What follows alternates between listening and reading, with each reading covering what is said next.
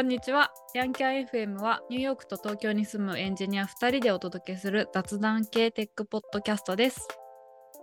リサキャンです。最近はボンディというアプリにハマってます。リホヤンです。最近は、えー、とニューヨークにあるなんかイタリア食材屋さんのチーズにハマってます。うわあ、チーズいいね。チーズいい。あ、あと、あ、もう一個ハマってるもんあるわ。何？なんか廃棄する、あのー食材とかを安く買えるサービスがあって。わお。フードロスそうだから削減的なあ。そうそうフードロス削減的なアプリでなんかそのベーグル屋さんとかが夜あの夕方5時から6時の間に来たらなんか18ドルぐらいのやつがあの4ドルで買えるよとかなんかその時の組み合わせみたいなやつがもらえるんだけどめっちゃ安くない？安いめっちゃお得10なんかニューヨークニューヨークめちゃめちゃすべて高いから12ドル安くなってる。けどまあ選べないんだけどね。例えば前行ったところはなんかツナサンドしてうちが欲しかったのは違うサンドかベーグルが当たったらいいなと思ったんだけどツナサンドって微妙だなと思ったけどなんかなぜか店員さんがめっちゃ優しくてそこにあるバナナかリンゴを持ってっていいし飲み物も好きなの持ってっていいよみたいに言われたからそれはそれでよかった。へえ、なんていうアプリなの？えっとねこれはねなんて呼ぶんだろう。Too too good あー、捨てるにはもったいないみたいなアプリ名なのかな。そうそうそう、too good to go ってやつで、あとは結構なんかフードロス削減みたいなの結構そのニューヨークでされてて、なんか街中に、なんかもうちょっとあれかな、貧困層が多いとかわかんないけど、あの、冷蔵庫が置かれてて、ん？冷蔵庫、店の横とかに。あ、で、それも多分どっかのスタートアップなのかな。それか NPO か忘れちゃったけど、そこに、その、かいあの、なんて言うんだろう、お店、レストランの人が廃棄になったものとか、あのまあ、例えば人間、普通にうちらとかがいらないもの、うん食べきれなかったものとか冷蔵庫に入れていくと。そしたら、それからタダで誰かが食べたいものを持っていけるっていう。のもあった気がする。なんかコロナになくなったか忘れたけど、前あったって聞いて、なんかすごいフードロス系は、まあ、ニューヨークでも、まあ、いっぱい出るんだろうけど、頑張ってるんだろうな。うーん。めっちゃいいじゃん。そう、面白いよね、いろいろあって、その。けど、まあ、日本にもあんのかな、こういう廃棄、フードロス系。なんかそういうお店は聞いたことあるけど、アプリは聞いたことないな。ああ、なるほどね。なんか、安く買ってるんだけど、なんかこのアプリのあの仕様が面白くて、あの、やなんて申し込んで取りに行ったら、フードロス削減ありがとうございますみたいな感じ、なんか、いいことした感じみたいなポップアップがすごい出たりとか、あうんと、あなたはなんか CO2 削減に貢献しましたみたいなのが出て、なんか、安く買ってるんだけど、プラスして自分もいいことした感が出てて、すごいなんか、ハマってます。えー、いいアプリだ。ね、いいアプリだよね。うん。チーズは、いそれかあ、チーズはね、えっと、あのーま、ニューヨークっていろんな食材があるんだけど、いろんな国から集まってきた。だからいろんなものがあって、その中でもその、イタリア料理食材屋さんがすごいいいところがあって、うん。ねそこのチーズがめちゃめちゃ美味しくて、ペコリーノ、まあ、ペコ、なんていうか、まあモッツァレラチーズも美味しくて、ペコリーノチーズも美味しいんだけど、そのモッツァレラチーズをあの乾燥させたスカモルツァっていうチーズがあって、え、知らない。聞いたことない。美味しそう。めっちゃ美味しい。のもうやっぱなんかそうだねニューヨーク来てよかった。なんかいろんな食の種類にめっちゃ出会えるなっていうのが本当にあって美味しい。集まってきてるから。待って、そのモッツァレラチーズを乾燥させたものはどうやって食べてるの？あそうね。すあとねそのスカモルツァって言うんだけどそのスカモルツァその乾燥させたもの多分スカモルツァでそれを、まあ、すあの燻製したものがススカモルツァアフミカータってやつなんだけど それはあとあのねなんて言うんだろう春春みじゃなくてなんか焼いても溶けないんだよねハルミチーズね。はいはいはい。わかるわかるわかる。あのー、焼いても溶けないチーズわかる。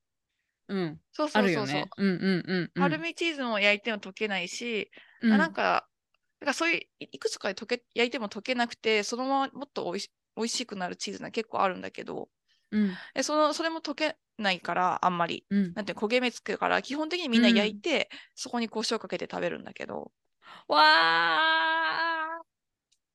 美味しいのよ。わあいいいなやー、で、チーズにめっちゃハマってて、で、その、ま、そのイタリア食材店がすごい昔からので、日本、あの、ニューヨークに。100年以上前からあるのかな。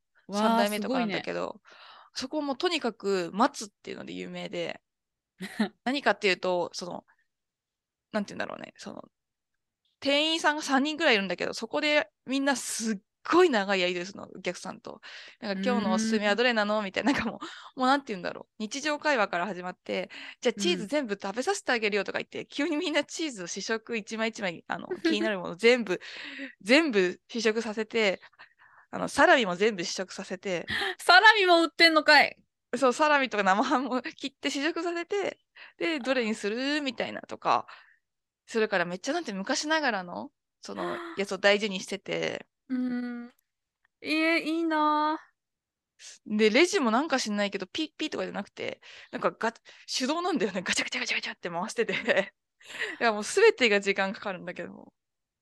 でもそれも体験だよね多分体験の一部なんだよねそうそう。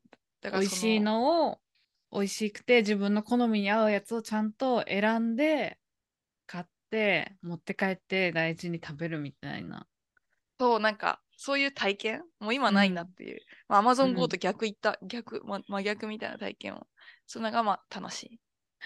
いい私がニューヨークに行ったら絶対にそのお店に連れてってくださいもちろんもう大好き。毎週でも行ってるから。遠いんだけどね。あそうだそうだそうだ喋れるようになったの？何を？っていう話だよね店員さんとあー話せるようになった？ああ、ね、チーズの、チーズぐらいだったら言えるようになった。なんて言うんだろう。ペコリーノの美味しいのはどれとか、うん今日はどういうのがあるのとか、モッツァレラチーズとか、なんかそういうのは話せるかな。じゃあもうリホヤにお願いして いろいろ試食させてもらおういや、美味しい。いいなうん、もちろん。チーズ大好き。でも日本はあんまりそのチーズの専門店とか行っちゃうとめちゃくちゃ高くて高いよね。そんな試食とかもできないのよねもう切られてるからさだかわらかるわかる。もうドキドキしながらなんか1,000円くらいのチーズの塊を買ってみるとかパックになってるやつを買ってみることしかできなくてそういうなんかフランクに味見できるような場所がないから確かないない。チーズね、高いしね。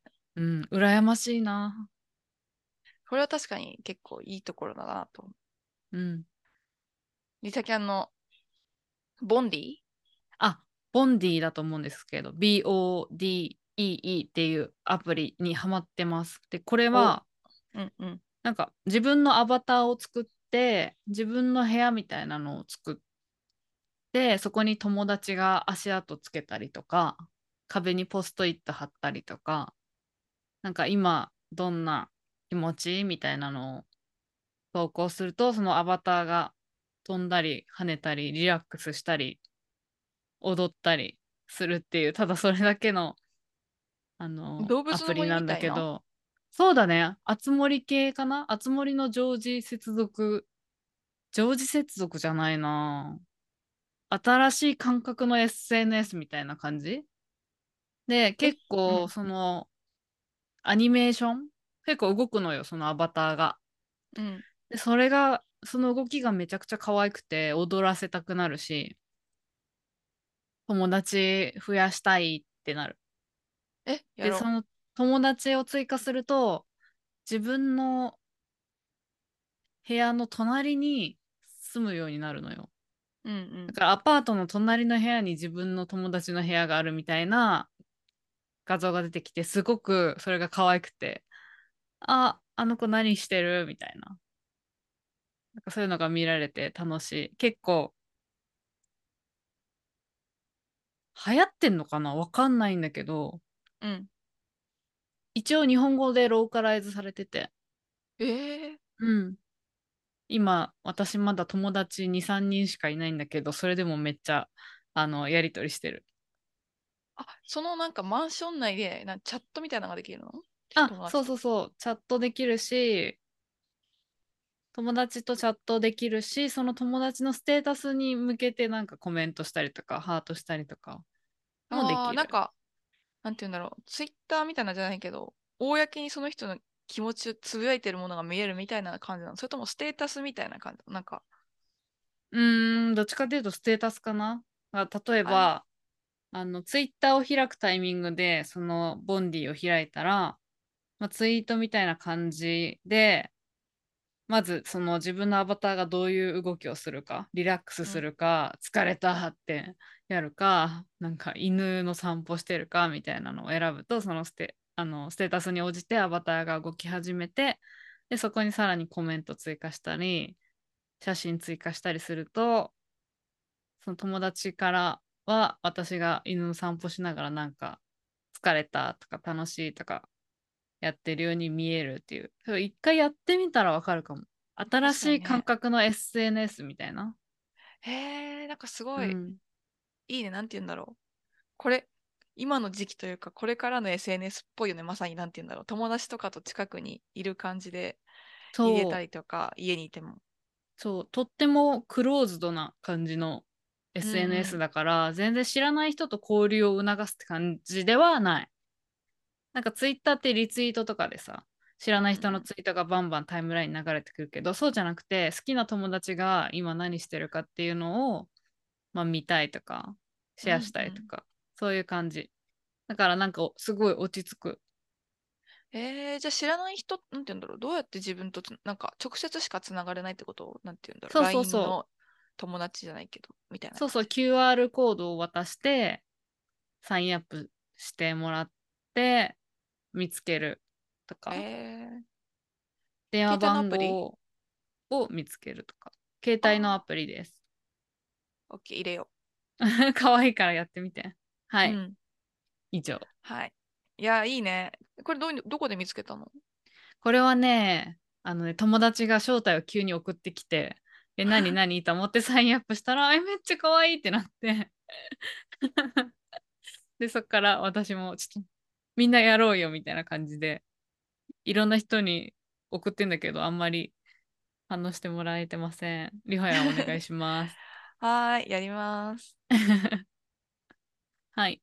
じゃあ今日は、リホヤンのノートそうですね。に最近のお話を聞きたい。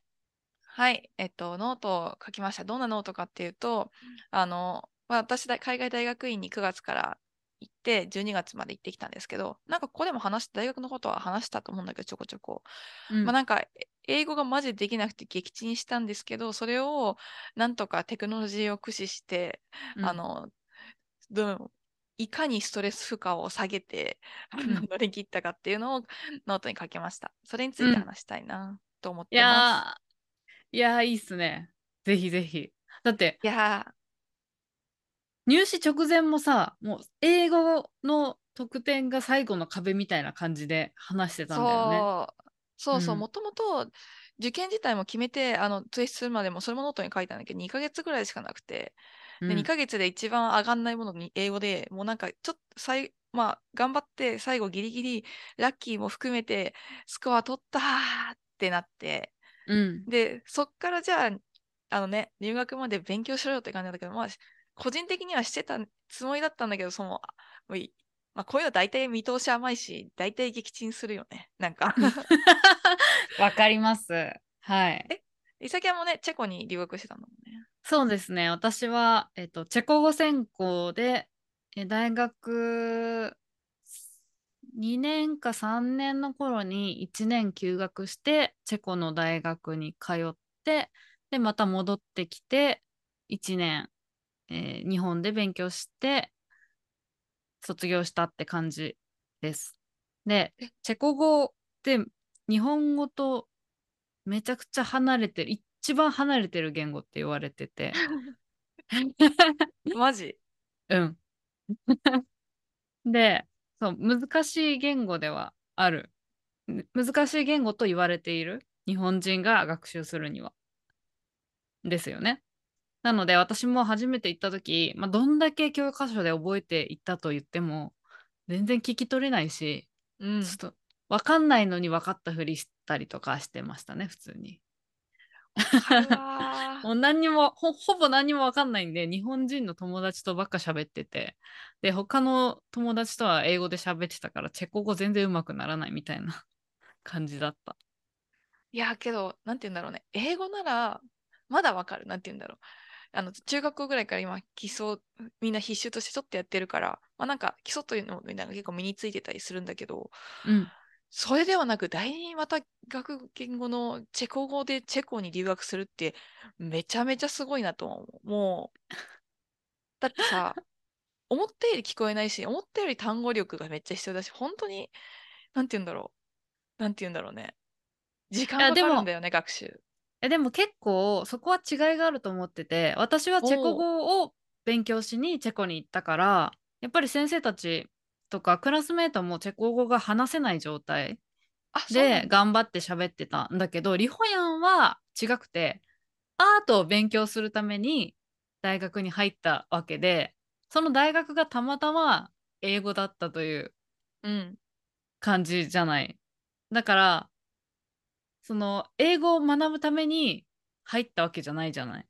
あ、そうだね。確かに。だからそこが全然まず違うなっていうその必要とされる読解力とか単語とかがまず全然違うししかも新しいことを学ぼうとしているからそこがもうまず結構ハードル高いなって思ったんだけどそこはどう？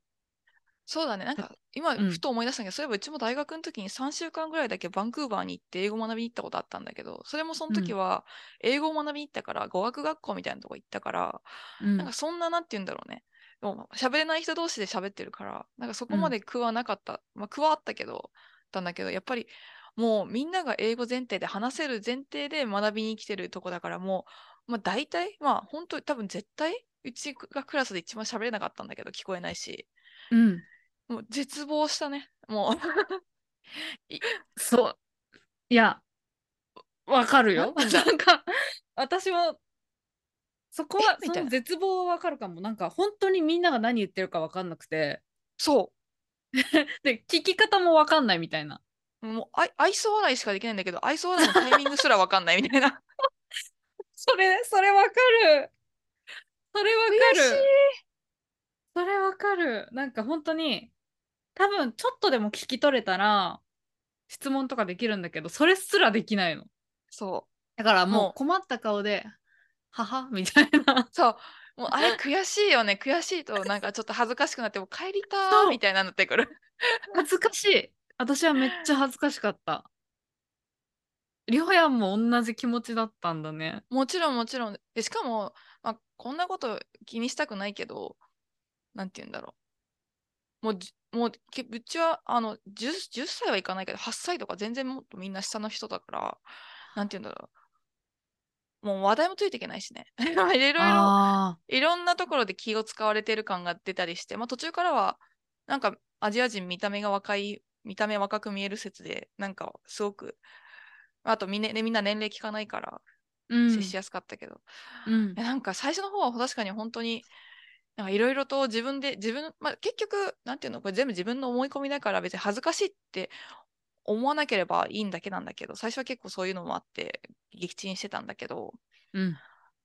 いやーで、そう、ノートにも書いたんだけど、一個本当特徴的な出来事があって、すごいいい先生、有名な NYU の、あの、すごく、うちの大学部ですごい有名な先生がいて、で、その有名な先生の授業がすごい人気だったんだけど、取れて、で、よっしゃ、この先生の授業で頑張って、あの、いろんなこと聞いて、あの、なんていうの、学ぶぞと思ったら、その先生がめちゃめちゃ英語早い、かつ、あの、ネイティブだから、つながってて、文字の音とか。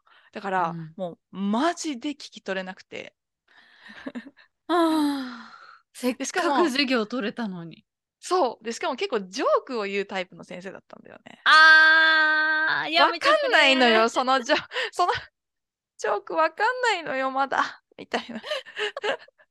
いたわ私の先生にもそういうタイプだから、いい先生なんだよね。陽気でいい先生で。なんだけど、ジョークが。わかるしかもなんかジョークってわかんないからとりあえずメモしてそで後からこれ全然本文に関係ない本編に関係ないじゃんっていう。そうそうそう。がっかこりがあっのたりする。間の、間の5分ぐらいただのジョーク話だったりして、わかる。あ、そう、だから力の入れどころもわかんないので、全部真剣に聞くのか、あ、ここはジョークだなと思って、なんかそんな、全部真剣に聞いたらめっちゃ疲れちゃうじゃん。2時間半授業あってさ。うんそうだねうんっていうのがあって、で、まあその先生の授業で一番やばいなと思ったのが、まあ2週間ぐらい経って、まあ、まあなんとか、まあなんて言うんだろう。別に何かしら大きなやらかしもなくて生きてたなと思ってたら、友達に、え、うん課題やった？みたいな。どう？大変じゃない？って言われて。え、課題なんてないけど？みたいな思ってたら。あ、しかもそ、それなんでかその子と話せたかっていうと、一人めっちゃ私の学部に日本語喋れる子がいるの。あーラッキえもうラッキーめちゃめちゃラッキー。すごいアニメとかが好きで日本のあの会社で3年ぐらいかな働いてたの、ーへえ。大学も専攻が日本語と違うやつで日本であ違う物理学とせ日本語でで日本でであの働いててで同じ学部にたまたま入ってで日本語で話してくれるの人でその子が練習したいからって言って。あー。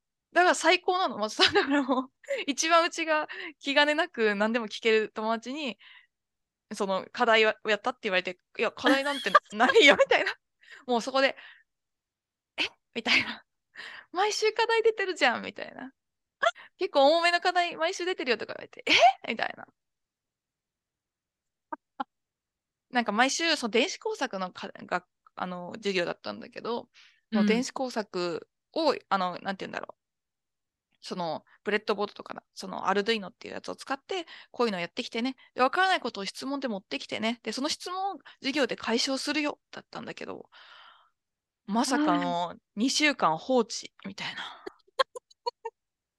2週間1週間じゃなかったんだ2あそ週間れやばいよね。うん。だから、一回な、なんでみんな質問めっちゃしこんなしあのして出てくるんだろうと思ってたら、宿題だったっていうね。いや、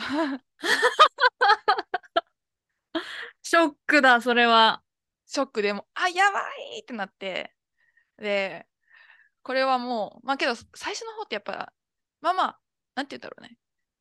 あの、日本ほど、あの、あの宿題とかもすごい厳密じゃないから、してないからといって誰かに怒られるわけでもなく、まあ自分以外にも、なんか、ただただ別のルーズな理由で、あの、宿題やってない人とかが何人かいたから、なんかそこまで、なんか咎められることもない感じだったんだけど、でもまああの学生としては学ぶ機会を失ってたっていうことだよねあそうそうにめっちゃもったいないうん、こっちとらめっちゃ高い授業料払ってるから、もうちょっと、あの、なんていうんだろう、学べるもん全部学ばなきゃいけないのに、こんなことしてらんないみたいだし、まあ、ししかもそれが、なんて分かってやってるのと、もうそもそも分かってもないっていうのが、もう全然違うから、うんで、まあ、その辺ぐらいから、まあ、もともと、その、結構ストレス負荷、もう、学校に行くだけで、うち天才だとか思いながら、もう言ってた言ってたんだけども、うんその英語分かんないから。それはやっぱそろそろ、あの、もうちょっと、なんて言うんだろうな、これはやばいと思って、あの、いろいろ駆使し始めて、やったのが、そう、オッターと、ディープルと、グラマリーと、まあ、あの、Google 翻訳、DMM 英会話ともいろんな、ありとあらゆる英語。すごいね、今の、今時は、本当に。テクノロジーに感謝。テクノロジーに関してはだからもうそこであの授業授業もともとうちは結構早起きのタイプだし早く授業のルームに行くタイプだからもう先生の近くに陣取ってでオッターとか使っていく許可取ってでもそのオッターっていうのはリアルタイムで文字起こししてくれるんだけど結構リアルタイムが早いから。リアルタイム、ちょっと待って。オッターがリアルタイム文字起こしサービス。そう。そうそうそう、でえっとまあそれ Zoom とかだったら最高なんだけど一番ね。まあ直接でもまあいいんだけど。 Zoom が一番精度よくしてくれるんだけど、まあいいや。で、そのやってくれて、で、それをまあ英語見ながら、随時もはやだから、聞きながら英語を見ながら見るみたいな、英語の字幕映画を見てるようなんじゃないけど、みたいな感じにして、うん。でも分からない単語も結構あるから、それはもうディープル、まあみんなディープレルを使ってる人も多いかなと思うんだけど、ディープレルは、あの、翻あの翻訳か。うん日本語から英語、英語から日本語の翻訳が精度よくうん。なんていうんだろう、ネイティ自然にしてくれるサービスで、で、それをなんかコピーペーストのタップの、あの、ショートコマカット2回でできるようにしておいて、うん。あの、オッターで、あの、先生が言った言葉全コピーして、そこまで。全部、あの、速読だけは、なんか文字読むのだけは日本語で早かったから、あの、うん。読むの好きだったから、だからもう全部、だからもう、その授業の30分ぐらい行ったやつ全部コピーして、で、ディープルも課金してるから何,、何万字でもいけるから、全部貼り付けて、うん一気に、一気に理解するみたいな。へえ。やってて最初は最初だからうん結構すごい日本語に頼りきりだったし、言いたいこともなんて言うんだろうねその即場その場ではなくてもじゃあ順番にこの一曲聞いていくからとかあと、まあ、例えば宿題質問を解消するよとかだったら事前に準備できるから事前にそういうできることは全部なんて言うんだろうねリプレイとか使ってまあその言いたいことは日本語で買ったものを英語に変えるとか最大限あのやってしのいでいいたという。うんうんうん。いや、オッターって知らなかった。あ、オッターね、めっちゃ便利だよ。けどなんか、まあ、これからその AI 系のリスニングのやつがいっぱい出るから、これも変わっていくのかもしれないけど、うん。オッター .ai でアクセスできる。うんうんうん。で便、利便利。うん。これめっちゃ便利。うんで、でえっと、もう一つ、グラマリーもか。で、宿題が出るんだよね。なんか、これの課題見て、あの、一つ自分が試してきてとか、なんかブログか、ブログ書いてきてっていうのが多いんだよね。自分の、なんか宿題に対しての記事のエッセイとか。でそういうのも、まあ、英語で書くけど、自分の英語って微妙じゃん。微妙。うん。まあ、最初慣れてないから、Wiz とか At とか、ああいうとこを間違えるから、グラマリーっていうサービス使うと、そういうあの文章構成サービスなんだよね。で、無料でも結構よくて、その、アットとかインとかとか、そういう、なんていうの、文法的におかしいとこ直してくれるんだけど、課金したらそれをナチュラルっぽくとか、なんかネイティブっぽくとか、自信ありげとか、人に伝える風とか、そういうニュアンスによって変えてくれたり、なんか文章を全部読み取って、この絵は、ここは受け身として書くんじゃなくて、こういう書き方にしたらいいよって大胆なリライトしてくれるんだよね。へえ、そこまでやってくれるんだ。あ、そう、課それがすごくて、うん、そう。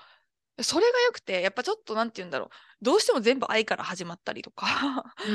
なんか平坦な書き方になっちゃったりするとか、なんかそういうのをうん。全部直してくれるのが良かったから、そのブログとか書くときとかにもそれで結構使って、うん。グラマリーね、使ってて、だそれもなんかそういえば最近 DeepL が、あ DeepL ライターって言って、あの、うん。文章構成を AI でするサービスもあっていたらしいから、まあ、いいんだけど、まあ、あと Grammarly のいいとこは、 Grammarly インストールしておいて、Mac とかにインストールすると、チャット？えっ、と、なんて言うんだろうね、 Slack とか、あの、うんどっかの文章を打ったときに勝手に、あの、すいろんなところで文章を打つじゃん、パソコンの。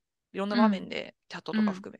それ全部自動的にリライトしてくれるの、その、うん出してくれるの。ね。だから、日常生活でめっちゃ役立つの。ウェブサイトとか、うんなんかコメントするときとか。うんうんうん。で、あと、携帯のアプリもあって、それが良くて、携帯はキーボードとして入力できるんだけど、あー、なるほど知ってる？グラマリーの、キーボード。グラマリーのキーボードになるんだ。へそうーそうすると、だから、そのグラマリーのキーボードでチャットとか、ただだだって打っていくと、もう、アイビルとかで、I、LL とか、うん打つだけで勝手に間に、あの、なんていうんだっけ、これ。あれが入って。チェックみたいな。あ、あ、これね。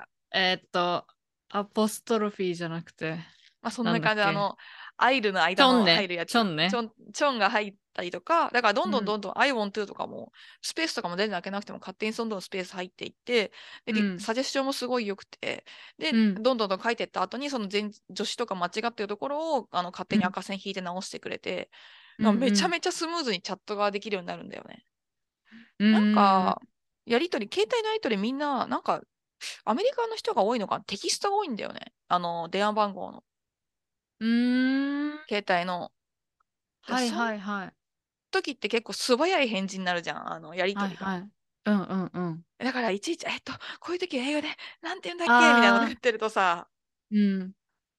もうテンポが続かないみたいな感じだよね。あ、そうそうそう。だから、こういうキーボードがあるとめっちゃありがたい。ああ、さ、すごいな。グラマリー便利。いやめっちゃ便利。グラマリーは、あの、普通に友達の画面とか見てても、その第二学語、あのめっちゃ英語ペラペラにうちが見える、あの、うんあの違う国から来た人も結構入ってるから、まあ、多うんうん分結構一般的。あと、んグラマリーはウクライナの会社がやってるよね、確か。だから支援したいって気持ちもあって、あの課金してる。もともとはウクライナで、今はアメリカかな確か。あ、そうなんだ。うん。でもすごいいいよね。いや大好き、私も。ー、あと、Google 翻訳、まあ当たり前のすごい大好き、みんな大好き、Google 翻訳の Chrome 拡張機能があるんだけど、うん。それもよくて、あの、なんて言うんだろうね。ウェブページで英語をこうやってドラッグ、ドラッグアンドな選択か。ハイライトかな？あ、ハイライトしたら下に勝手に翻訳が出てくるから、うん。これも入れてる人多いよね。なんかエンジニアで多い気がする。あだ、なるほどね。あのーここの文章だけ、なんか例えば、あの、あ新しくライブラリ入れたいって時にリードミー開いて、ここの文章だけわかんないから、一文だけハイライトして、あの、理解したりとか、そういう使い方してる人見たことある。あ、そう、そう、あ、そう、あ、そうなんだ。そう入るまで全然知らなかったんだけど、すごい、うんうん。これは便利だね。うん、これも便利。ハイライトですぐわかるっていうのがいいよね、これは。コピペとか必要なくて。そう。それがうん、ひと手間がいらないのが、もうめちゃめちゃ便利。うん。っていうのを駆使して、だから、ね、英語も学びたくて、英語で早くなれるんだったらいろんなこういうの使わない方がいいんだろうけど、激甘に、あの、私のあ言語に直しながら、うん。まあ、行ったんだけど、それでもやっぱめっちゃ英語伸びたわ。すごい。そうなんだ。ね、うちもこんな激甘にしすぎていいんだろうかと思ったんだけど、うん。まあなんかちょっとずつうん。英語のあのブログ読むようにするとか、まあ、ちょっとずつ、うんうんでもやっぱ全然違うし、やっぱりそもそも授業2時間半英語浴び続けるのを3コマか4コマやったらもうそれでもう結構でかいなって。疲れるよね。なんかその全部自分の力でやるぞじゃなくて、あのできないところはツールに頼ってその本質そのアートを勉強したいっていうのがやっぱり本質だからそこにフォーカスできるようにあのお金をそっちに英語はもうお金かけてそっちに任せて私は学びを取るみたいな感じのスタンスがすごいいいなと思った。そう、そうなんだよね。で、それも楽しめなくなったらもう本末転倒だなと思って、うんうん。アートだ。なんでねすごい自分的には良かったなぁと、これでうんうん。いや、これはかなり参考になると思う。こういうスタンスでいいんだっていう。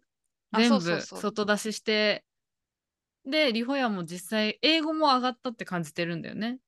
そうそうそうそう。うんうん。だったらもうガンガンわかんないことは使っ、まず本当もうわからなかったらマジで本当に授業料がもったいないし、そう。本当に意味がないからもうこういうツールガンガン使っていきたいね、本当に。だし、なんか、うんそういうのが不安で、なんか留学とか怖くなってる人とか、なんて言うんだろう。なんかいろんな人いるかも、そのね、やっていけるかなっていう英語の環境で何か、例えば英語を元にして学ぶ、英語を元にして働くっていう環境自体があの難しいなって思ってる人には、あの、あいあのなんとかパソコンが目の前にああればいけるよっていうのを。先ほどの4つがあれば、オッター、ディープ L、グラマリー、Google 翻訳さえあれば、どの国でも、あと DMMA 会出らのなんて言うのっていうサービス、あの、サイトがあればよく出てくるあれ。なんて uKnow 最高だから。よくあれ出てくる私も。分かんなかった時に検索したらすごい出てくる。あれありがたい。ねあとは HiNative ね。 HiNative HiNative もいいね。すごくいいね。そうだね。もうバンバン使っていこう、言語系は。そう。分かんなかったら調べてその時に学んでで忘れて100回ぐらいでやって覚えればいいんだからあ、そうそう、100回ぐらいでやって覚えればいい。そう。だからそういう機会を増やしていく、別にテクノロジーに頼りながらでも、っていうのが、うんうんあの、いいんじゃないかっていう私の気持ちでした。いやー素晴らしいありがとうございましたいやこのこのノートすごいおすすめなんで絶対読んでください貼っときます。はーいでもうレコーディングの時間が足りないので終わりの挨拶を早口で言いますははい。Spotify で聞いてる方はぜひ番組のフォローお願いします。Apple Podcast で聞いてる方はコメントお待ちしてます。まだ誰も来てません。えっと、2人目になれる可能性があります。で、Twitter はハッシュタグ、シャープ、ヤンキャン FM で、えー感想をお待ちしてます。感想も最近少なくて悲しいので、みんなバンバン書いてください。よろしくお願いします。泣いて喜びます。お願いします。